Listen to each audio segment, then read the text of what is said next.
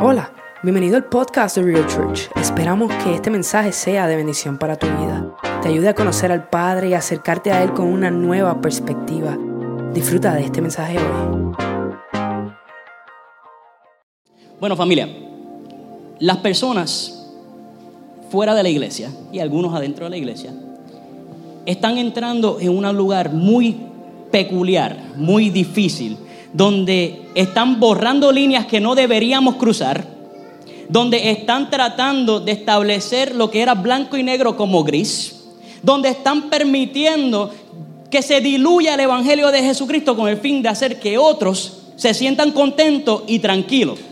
Hay personas que están complementando lo que habló Cristo con Buda, con Mahoma, con los caracoles, con las tarjetas, con la brujería. Y sinceramente Cristo no necesita nada de eso. Cristo es Cristo. Él murió por nosotros. Él estableció lo que teníamos que seguir para que nosotros fuéramos salvos. No por obras, pero sí por fe. Creyendo que Él se entregó voluntariamente a ser sacrificado para derramar sangre porque el precio del pecado es sangre. Mas Él toma nuestro lugar en una cruz que nos correspondía a nosotros para entregar su vida para que hoy nosotros dijéramos, yo sigo a ese Cristo que está vivo, que murió y resucitó por mí. Básicamente de eso se establece el Evangelio. Después de eso empezamos a añadirle gustos y sabores, denominaciones, pastores, cura y lo otro, para que nos sintamos cómodos y adoremos al Señor de la manera que nosotros queramos, porque nuestro Dios es tan perfecto y tan maravilloso que nos da opciones para que nosotros lo adoremos de manera diferente. Por eso no estoy aquí para tirarle a otros hermanos, para decir que mi, que mi iglesia es mejor que la otra, que la denominación o, andar sin denominación es mejor. De eso no se trata. Somos una iglesia global creemos que Dios se manifiesta de manera diferente y se presenta a nuestros hermanos de forma diferente, siempre y cuando sigamos el Evangelio de Jesucristo y se esté enseñando la palabra directamente de la Biblia, podemos andar unidos, porque es más lo que nos une que lo que nos separa. Porque somos una iglesia que creemos en ayudar al prójimo. No de quedarnos en cuatro paredes y que esto, todo lo que entre aquí sea para aquí. No, nosotros salimos a la calle y bendecimos al que no va a venir aquí. ¿Por qué? Porque la única Biblia que van a leer son nuestras acciones. Somos nosotros. Y si lo creemos y lo repetimos, vamos a continuar adelante. Y si no lo hacemos, las piedras gritarán, dice la palabra, y dirá la palabra. Pero nada, vamos al tema, porque me distrae. Me distraje. Esta semana escuché unas palabras que me marcaron. Y fueron las palabras doble estándar. Y yo escucho doble estándar, es algo que yo he utilizado en mi contexto profesional cuando estoy trabajando fuera de la iglesia. Y yo me doy cuenta que hay personas que tienen doble estándar en cómo tratan a las personas. Y quise indagar más acerca de ese tema. Y me pongo a, verificar, y eso ocurre en el año 2010, en el año, eh, perdón, en el siglo XVIII, se establece ese término para, para poder decidir o, o decirle a las personas que hay dos estándares de paga, el oro y la plata en aquellos momentos. Pero se dieron cuenta que al estar moviéndose de una forma que no era básicamente unificada, las personas no tenían orden. En el siglo XIX se dice, se empieza a utilizar ese mismo, eh, esa misma expresión para hablar de problemas éticos y morales donde las personas tratan a, una persona diferente dependiendo si me caía bien, si es igual que yo, si es la misma raza que yo, el mismo colorcito, habla igual. Eso así mismo los trataban y los trataban diferente. Lamentablemente hoy seguimos viendo lo mismo. Estamos viendo cómo personas tratan a otros diferente dependiendo de dónde están. Y a veces tratamos a una persona y hablamos de cierta manera cuando estamos en la iglesia, cuando estamos en el trabajo, cuando estamos en la calle, cuando estamos en la barra. Y no es que el pastor se vaya a beber, pero eso ocurre y hay que ser real. No somos diligentes con nuestro comportamiento, algunos de nosotros. Entonces hoy yo quiero que podamos romper con eso que nos está haciendo ser personas de doble ánimo y que a donde quiera que vayamos seamos iguales. Yo no quiero una copia de Bradley Martínez. Yo quiero que usted sea pleno en su diseño, pero que lo haga con, acorde con lo que el Señor ha dicho que usted debe de ser. Que hable de la forma en que el Señor quiere que usted hable. Que cambie y modifique las cosas que quiere que, se tienen que modificar para que nosotros andemos de acuerdo a lo que Dios estableció sobre su vida. Estuve escuchando una persona que él es una persona que influye en, en los medios de comunicación, que llevo años siguiéndolo. Una persona que yo decía, este hombre es un hombre de fe. Y me reservo el nombre porque no es para poder hablar de esa persona en específico, sino de lo que pasó. Y ese hombre, que yo pensaba que sus creencias, que su fe estaban en el lugar correcto, decide comenzar a interactuar con personas de la religión musulmana. Y se fue a viajar con ellos, pues son otras personas que hacen críticas sociales muy buenas, que yo también los escucho, porque yo tengo amigos musulmanes, amigos judíos, amigos que son personas que, que no creen en el Señor. Más sin embargo, yo no diluyo mi fe para que ellos se sientan bien. Yo respeto lo que ellos creen. Ellos respetan lo que yo creo. Pero llegará un momento donde yo tendré que hablar firmemente de lo que creo. Y si ellos reciben al Señor, que es mi oración que sí lo haga, pues siendo un peso en el corazón, que tengan un encuentro con Cristo, que se puedan básicamente entregar a lo que el Señor quiere que ellos sean, que son la salvación a través de Él. Bueno, este caballero que profesa la fe cristiana, el que dice que Jesucristo era el único camino al cielo, decide públicamente decir o expresar que hay más de un camino al cielo. Que hay más de una ruta al cielo porque sus amigos son buenos. Y hay un problema con eso. Porque a pesar de que yo respeto, yo no cambio lo que dice la palabra del Señor. ¿Por qué? Porque si yo sigo ese tren de camino, ese caminar y sigo tratando de hacer que otros se sientan bien, literalmente voy a, voy a ver ocurrir lo que dijo el profeta Isaías en el capítulo 5, versículo 20. Si me lo pueden proyectar, si no, escúcheme. Dice, hay de los que a lo malo le dicen bueno y a lo bueno le dicen malo, que hacen de la luz tinieblas y de las tinieblas luz, que ponen lo amargo por dulce y lo dulce por amargo. Luego continúa diciendo, Isaías 5, 20 al 21, hay de los sabios en sus propios ojos y los que son prudentes delante de sí mismo. Hay de esas personas. Hay de nosotros que lo estamos contemplando, que si no estamos firmes en lo que creemos, podemos caer en eso también. Y buscar cómo ayudar a Dios cuando Dios ya no está ayudando a nosotros. Dios nos permite que nosotros hagamos su obra. Él lo puede hacer solo.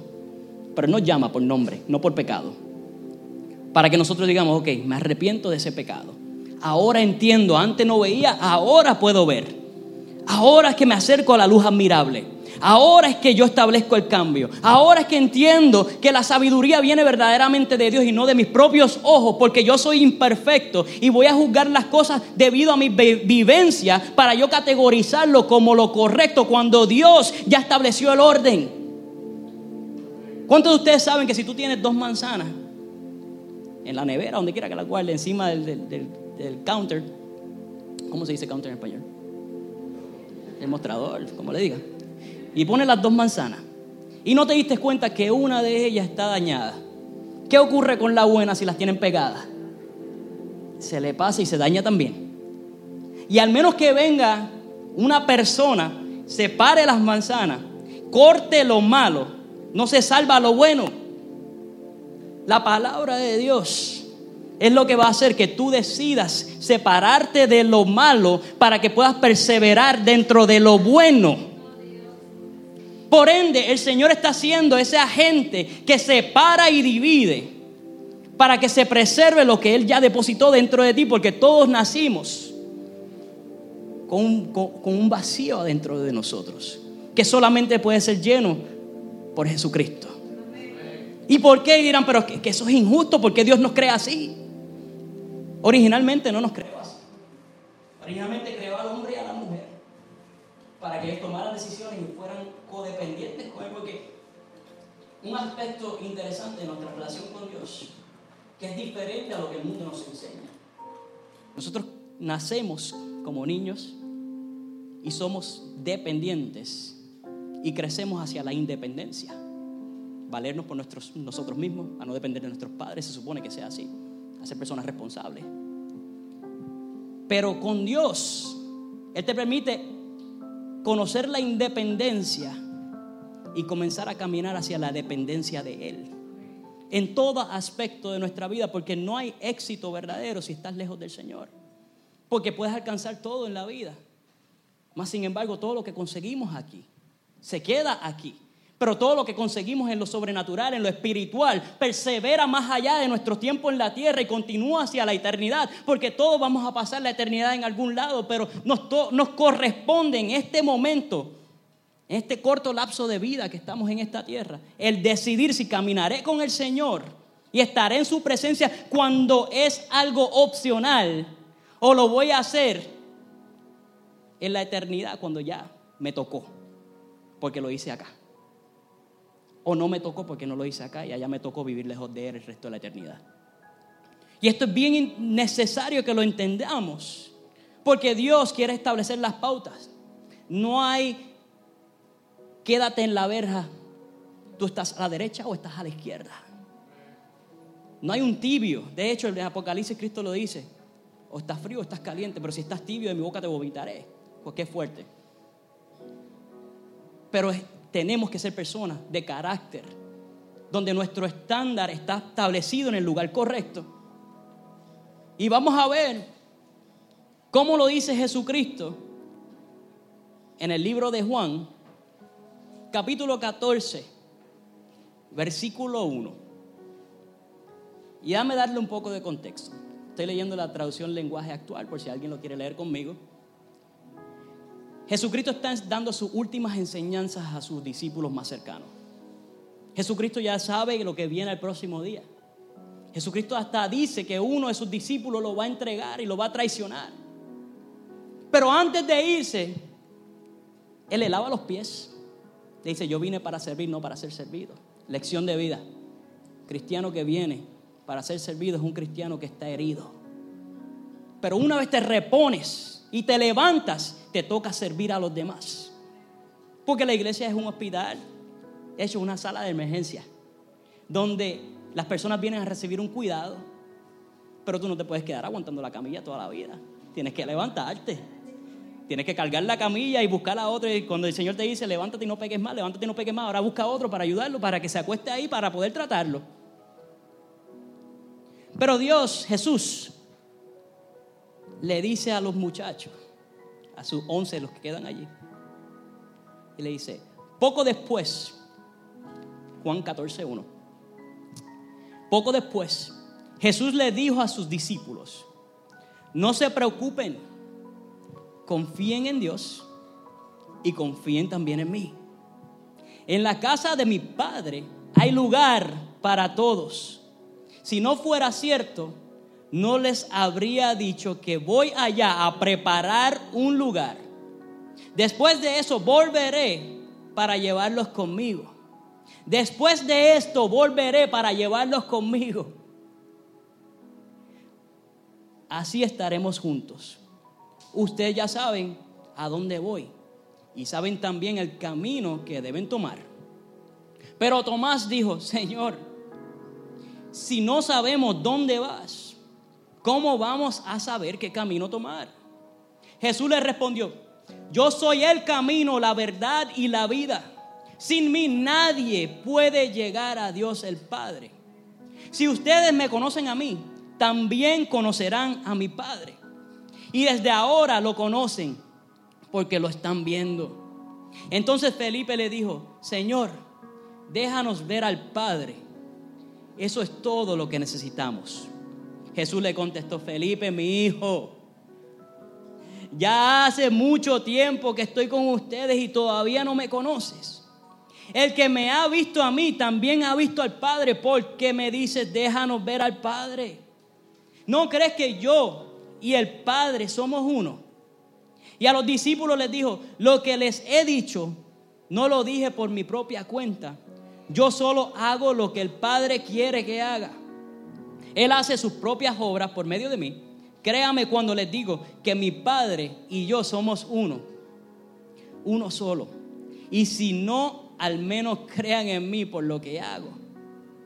Les aseguro que el que confía en mí hará lo mismo que yo hago. Y como voy a donde está mi Padre, ustedes harán cosas todavía mayores de las que yo he hecho. Yo no sé ustedes pero yo todavía no he hecho cosas mayores que las que ha hecho Jesucristo. Y a mí me dicen, pastor, por ende hay trabajo, hay taller, hay una obra que cumplir, hay personas que alcanzar. Pero cuando yo miro esto y vuelvo a lo que dice en el versículo 6, dice, Jesús les respondió, yo soy el camino, la verdad y la vida, nadie puede llegar al Padre si no es por mí. Yo estoy recibiendo tres cosas. Yo estoy recibiendo confianza, Yo estoy recibiendo esperanza, yo estoy recibiendo dirección. Yo estoy recibiendo una confianza en que las palabras de Cristo son, son verdad. Aquí no hay titubeo, no hay contradicción. Esto es claro y es certero. Jesucristo me está diciendo, yo soy el camino, yo soy la verdad y yo soy la vida. Si tú quieres llegar al Padre, tienes que hacerlo a través de mí. Si tú quieres verdaderamente andar en gozo en medio de la desesperanza, tienes que hacerlo a través de Jesucristo porque eso solamente lo puede proveer Él. Si tú quieres verdaderamente tener acción cuando el mundo está congelado acerca de una pandemia, tienes que hacerlo a través de Jesucristo porque él, él, es el único que te puede dar la valentía para sobreponerte a aquello que te está trayendo abajo. Si tú quieres establecer un compromiso cuando las personas en este tiempo es cuando menos compromiso tienen. Se lo digo porque lo he visto, donde laboralmente las personas prefieren quedarse en la casa agarrando un cheque que ir a ayudar al empleador que tanto te amó cuando te empleó, porque eso es amor, porque pueden coger a cualquier otro. Quizás no es el amor que tú quieres. Quizás no es lo que tú sientes que te corresponde. Quizás va y ni te trata bien. Pero eso sigue siendo una bendición. Y se lo digo porque esta semana estoy hablando, y, por si me ve, Ricardo, te amo, con un pastor que se llama Ricardo Bisset, que es mi amigo en Cuba, y me dice, aquí las cosas están bien difíciles, pero seguimos adelante porque Dios provee. Ellos están tratando de montar una panadería donde el comunismo les trabaja en contra. Mas sin embargo el Señor los prospera. Pero ¿sabes por qué? Porque ellos entienden que tienen que enseñar lo que el Señor les está dando y el Señor les provee. Y le envía hermanos como lo son ustedes, porque si usted no lo sabe, nosotros los hemos ayudado varias veces, pero el Señor es el que conecta, hace estas conexiones divinas para que el ministerio continúe y persevere. Porque durante la pandemia cuando muchas personas estaban encerradas y es de entenderse, esta iglesia andaba repartiendo comida. Y andábamos sosteniendo otros ministerios en República Dominicana y en, Cuba y ayudándole a otras personas. ¿Por qué? Porque el Señor nos mandó a hacer eso. Pero nuestro Señor es tan bueno que cuando me dicen a mí, mira, las cosas están difíciles en Estados Unidos, ¿no? ¿qué te puedo decir cómo estamos nosotros en este país? Y sin la iglesia tenerlo, nosotros le suplimos. Y Dios es tan fiel que esa misma tarde me llama a otra iglesia de Miami y nos dice, ¿cómo van a pagar la renta? Y yo, yo no sé. Y nos pagaron la renta de la iglesia. So Dios mueve los elementos principales para que su obra continúe. Porque Él es el camino, la verdad y la vida. Y si Él dijo una palabra, esa palabra se va a cumplir. Y a veces el ver que esa palabra se cumple tarda tiempo porque nosotros queremos medirlo bajo nuestro estándar natural, bajo el calendario natural, bajo los 12 meses, las 54 semanas que tiene el año. Son 54 creo. Pero queremos medirlo de tal forma y nos desesperamos y a veces nos rendimos. Pero Dios no se rinde y Dios no se equivoca. De hecho, si nos remontamos al libro de Éxodo, vemos un Moisés, quien Dios lo utilizó para liberar al pueblo de Israel de Egipto. Porque Israel llegó a Egipto para traer bendición, para salvar a la nación a través de José. Pero 400 años más tarde ellos son los esclavos de los egipcios. Y Dios separa a un hombre que es el único de su generación para ser el que marque la diferencia, porque Dios los decide utilizar. Y Dios utiliza a Josué, perdóname, a Moisés. Y Moisés con su hermano Aarón son utilizados para liberar a la nación. El Señor se encuentra con Moisés, le da los estatutos, le da la ley, le dice, estos son los mandamientos, esto es lo que yo espero de la gente que liberamos. Y Moisés se lo dice al pueblo. Luego él decide irse a la montaña con el Señor, el Señor vuelve y lo llama 40 días a la montaña. ¿Y qué ocurre con mis hermanos los israelitas? Esto no va a estar en las pantallas, así que escúcheme. Éxodo 32, versículo 18. Viendo el pueblo que Moisés tardaba en descender del monte, se acercaron entonces a Aarón y le dijeron, levántate, haznos dioses que vayan delante de nosotros, porque este Moisés el varón que nos sacó de la tierra de Egipto, no sabemos qué le haya acontecido. Y Aarón les dijo, apartad, mira este loco, apartad los zarcillos de oro que están en las orejas de vuestras mujeres y, y vuestros hijos y de vuestras hijas y traédmelo. Entonces todo el pueblo apartó los zarcillos de oro que tenían en sus orejas y las trajeron a Aarón. Y él tomó de las manos de ellas, de ellos, y le dio forma con un buril e hizo de ellos un becerro de fundación. Entonces dijeron Israel, Israel, estos son tus dioses que te sacaron de la tierra de Egipto. Aarón no es cualquier persona. Aarón tuvo una experiencia con Dios. Él hablaba por su hermano porque Moisés era tartamudo. O sea que tuvo una experiencia. Era el portavoz de Dios. Pero porque se salió su hermano a compartir con Dios, él coge, él agarra y decide cambiar el mensaje. Y le dice, vamos a complacer al pueblo para que no se sientan mal. Porque mi hermano anda por allá, yo no sé qué va a hacer. Y decide decir, ahora estos son los dioses tuyos. Cuando él tuvo una experiencia con el Dios vivo. Pero estamos nosotros lejos de eso. No, sinceramente, estamos nosotros lejos de eso.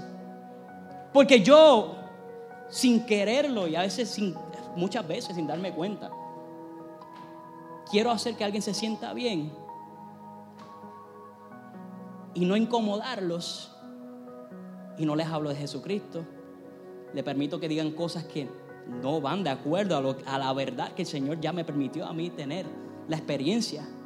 Porque yo vengo aquí, yo no vengo aquí a hacer un show, yo vengo aquí a adorar al Dios vivo. Yo vengo aquí porque yo quiero que el Señor, esta es su casa, lo declaro, y que Él se mueva y ver corazones redimidos. Yo vivo para tener una experiencia con Dios, yo vivo para influenciar y inspirar a otros a que tengan una experiencia con Dios. Mas sin embargo, sin darme cuenta, muchas veces quiero diluir el Evangelio para que no se sientan bien. Y a veces falto a mi, mi, falta de compromiso me condena. Porque es más fácil seguir durmiendo en vez de levantarme a las 5 de la mañana para darle por lo menos media hora a mi Dios. Porque es más fácil permitir que otras personas hablen de Buda y de Mohammed o como se diga, Mahoma. Porque la gente se ofende con el nombre de Jesucristo. Pues mira, si se ofende con el nombre de Jesucristo, ese no es mi problema, ese es el problema de ellos. Porque si aquel tiene el derecho de pedir tres veces de oración al día, yo también tengo el derecho de orarle a mi Dios tres veces al día. Cada vez que yo lo sienta, me voy a acercar a la presencia de mi Dios y a donde quiera que yo vaya, mi Dios va conmigo, abre el camino. Y que el Señor no me permita mentir. Pero si usted siente orar por alguien, dígaselo. Aunque no sepas orar, dice, yo siento orar por ti. Yo no, yo no entiendo lo que es la oración, yo no entiendo mucho esto, pero aquí dice que tengo que orar por mis hermanos. Yo no sé la necesidad, porque es que muchas veces queremos saber lo que está pasando con las personas. Porque, eh, cuéntame tu necesidad, cómo tú te sientes y cómo fue, y qué pasó, y qué vamos a hacer, y vamos allá. Pero la realidad del caso es que no importa los detalles. Si tú verdaderamente estás acercando a alguien, si tú verdaderamente estás siendo guiado por Dios, tú no necesitas detalles de nada. Yo no necesito saber qué es lo que acontece en la vida de cada una de las personas. Eso no es sostenible. Voy a fallarle como pastor, voy a fallar como esposo, voy a fallar como padre, voy a fallar como empleado. Yo lo que necesito saber es que yo cuento contigo y usted cuenta conmigo. Porque juntos somos la cadena espiritual que Dios está estableciendo en esta tierra, en estos momentos, para esta temporada, para que nosotros nos mantengamos fuertes, cimentados en la fe que el Señor nos ha dado. Porque Jesucristo es la verdad. Él es el camino, Él es la vida. Y después de eso, después del capítulo 14, después que Él es arrestado, traicionado, arrestado, condenado, maltratado y crucificado, Él todavía regresa donde estos hombres y tiene un encuentro con ellos. Y le dice, yo no he terminado contigo. Y alguien tiene que entender que a pesar de los tropiezos que has tenido, de las caídas que has tenido, las traiciones que has sufrido, por las veces que has perdido noches a causa de desvelos por otras personas, mi Dios todavía te ama. Y te dice hoy, no he terminado contigo. No he terminado contigo.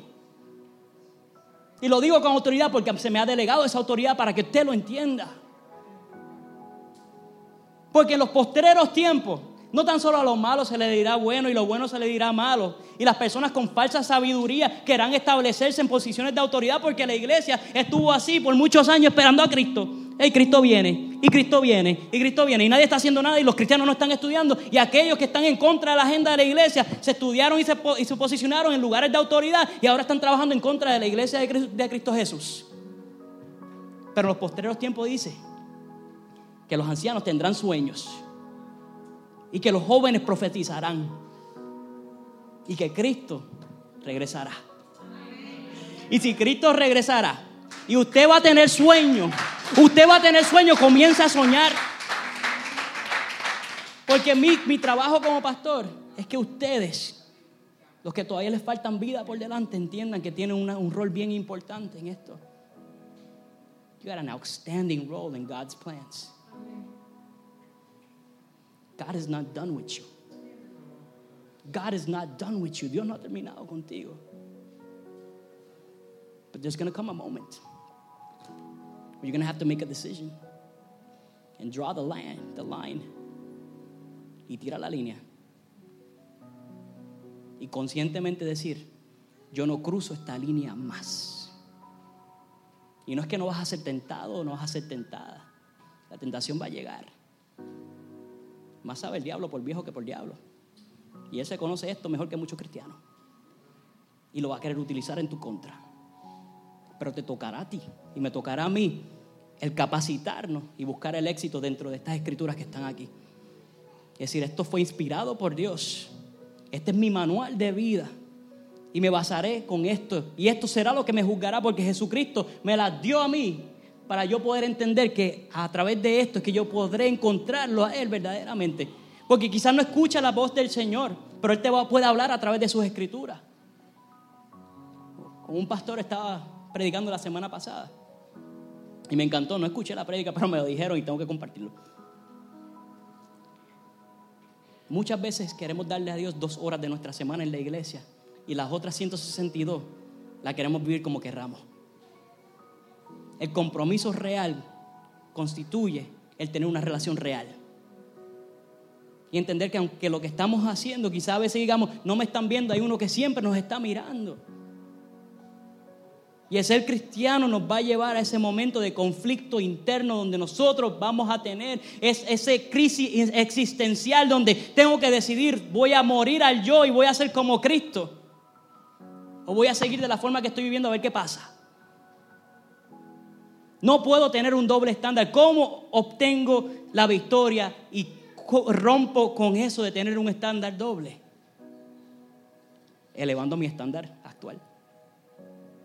No conformándome con las victorias del pasado e ir adelante con las próximas victorias. Porque el pueblo de Israel vino Moisés corriendo de la montaña, rompió los diez mandamientos como si no fueran nada y fue y molió el burro ese mongo que le hizo el, hermano de él a los demás y lo, lo hizo canto y los confrontó.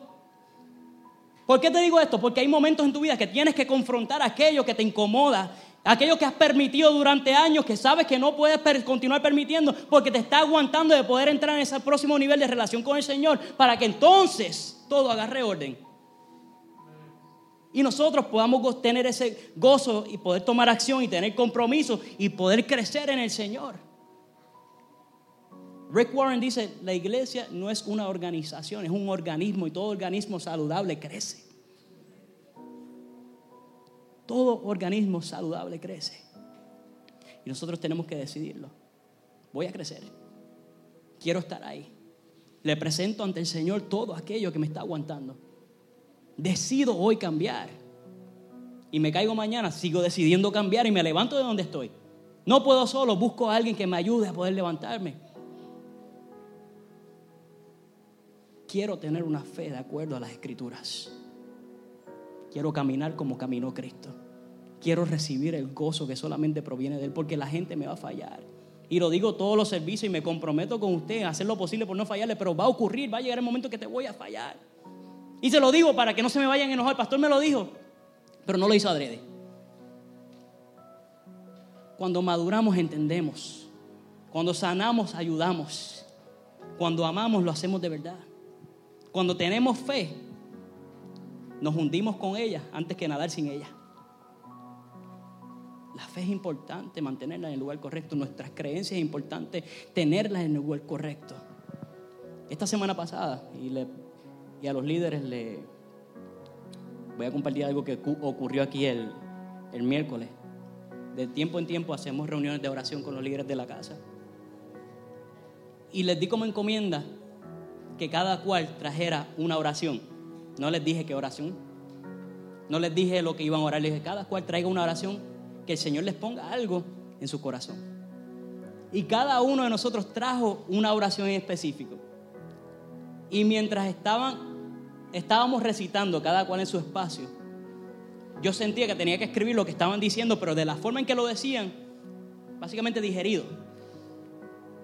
Y le voy a decir lo que produjo ocho oraciones diferentes. Dice, el amor inspira a que entendamos que tenemos lo que, lo que necesitamos para cada etapa. Por ende, demostramos que la oración es un lenguaje de amor, el cual no será pagado por el afán, pues el gozo de Cristo nos dará la fuerza para sobreponerlo todo. Y lo veremos revelado en nuestras vidas porque su presencia habita en nuestros corazones. Lo que nos llevará a aceptar su voluntad en medio de cada situación, mientras corremos la carrera de la fe que no culmina hasta que Cristo vuelva. Por ende necesitamos seguir unidos en medio de cada batalla. Una que persiste hasta el momento en que, todos eh, hasta el momento que todos esperamos. Pues somos soldados de un escuadrón que rescatará a muchos mientras vencemos, porque veremos a Jesús revelado, revelado en nosotros. Sigue adelante sin límites. Eso lo hace Cristo, donde personas totalmente diferentes traen oraciones inspiradas por el Espíritu Santo y se unen dentro de una composición que ocurrió aquí. Dios quiere hacer eso con su vida. Que tu historia, tu testimonio, tu recuperación, tu sanidad interior del corazón y del espíritu se vea envuelta donde tú estás conectado a otras personas que son diferentes a ti, pero reciben el mismo amor, que va a hacer que nosotros seamos probados, pero persistamos hasta ver que Cristo obre en nosotros, para que nos establezcamos dentro de su amor. Familia, el Señor no ha terminado, el Señor no se rinde, el Señor quiere más porque Él, dio, Él lo dio todo. Y no se trata de lo que puedas dar, se trata del compromiso que tengas con Él. Esta casa, ante todo pronóstico, sigue de pie. Pero es que no lo hacemos en nuestra fuerza. Lo intentamos en nuestras fuerzas. No era sostenible. Nos cansamos, lloramos, nos agotamos y hasta salir corriendo que yo quería. Y le soy bien sincero. Pero porque el amor del Señor era más fuerte por lo que Él está haciendo en este lugar y por las personas que llegaron y por las que han de llegar y bendecimos a los que se fueron. Seguimos aquí de pie declarando que hay bendición sobre tu vida. Declarando que no hemos terminado de ver lo mejor de usted, se va a ver. Que no te rindas, porque aunque tú creas que se pasó el tiempo, no, una nueva hora está por llegar. Y no seremos personas de doble ánimo, todo lo contrario. Seremos personas que vamos a perseverar dentro del camino, dentro de la verdad y dentro de la vida. Y yo no sé usted, pero yo estoy buscando estar frente a la presencia del Padre para que cuando acaben mis días, Él me dice, entra la gloria del Señor, me fuiste fiel, entra la gloria del Padre. Y ese debería ser tu plan. Y no te preocupes que Él no va a dejar incompletos. Él no va a dejar incompletos. Pero tenemos que querer crecer. Tenemos que querer madurar. Tenemos que mejorar en nuestro compromiso. Y no estoy hablándole a nadie por nada en específico. Cada cual evalúe su vida Evalúe qué áreas necesitan mantenimiento y no lo postergues más. Comienzas hoy, porque el mañana no está garantizado para nadie. Y me corresponde como persona que está aquí llevando la palabra del Señor decirle estas palabras. Y si hay alguien que por primera vez está escuchando la palabra del Señor, quiero que sepa que esa relación se puede establecer ahora mismo. Juan capítulo 3, versículo 16. Escucha aquí. Porque de tal manera amó Dios al mundo que ha dado su Hijo unigénito para que todo aquel que en Él crea no se pierda, mas tenga vida eterna. Porque no envió Dios a su Hijo al mundo para condenar al mundo, sino para que el mundo sea salvo por Él. La iglesia es la puerta al cielo y la puerta está abierta. Y el Señor te está invitando a que cruces esa puerta para que entres en una relación con Él para que cancele todo derecho legal que posiblemente le han entregado al enemigo sobre tu vida o que entregaron tus padres y tienes que dejar ir. Porque este es el momento donde se pasa la página. El apóstol Pablo, en el libro de Romanos, dice así. Si confesares con tu boca que Jesús es el Señor y creyeres en tu corazón que Dios le levantó entre los muertos, serás salvo, porque con el corazón se cree para justicia, pero con la boca se confiesa para salvación.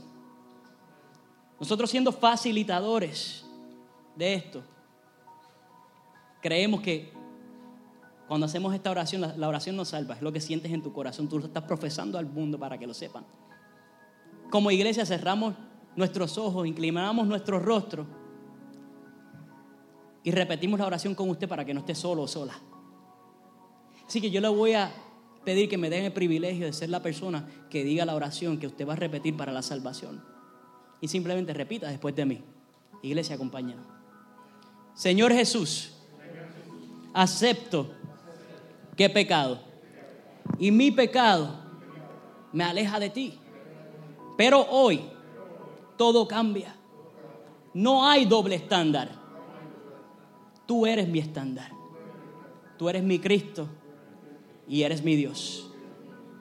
Te acepto y te seguiré todos los días de mi vida, hasta el fin. En el nombre del Padre, del Hijo y del Espíritu Santo, Iglesia, dale un aplauso al Señor.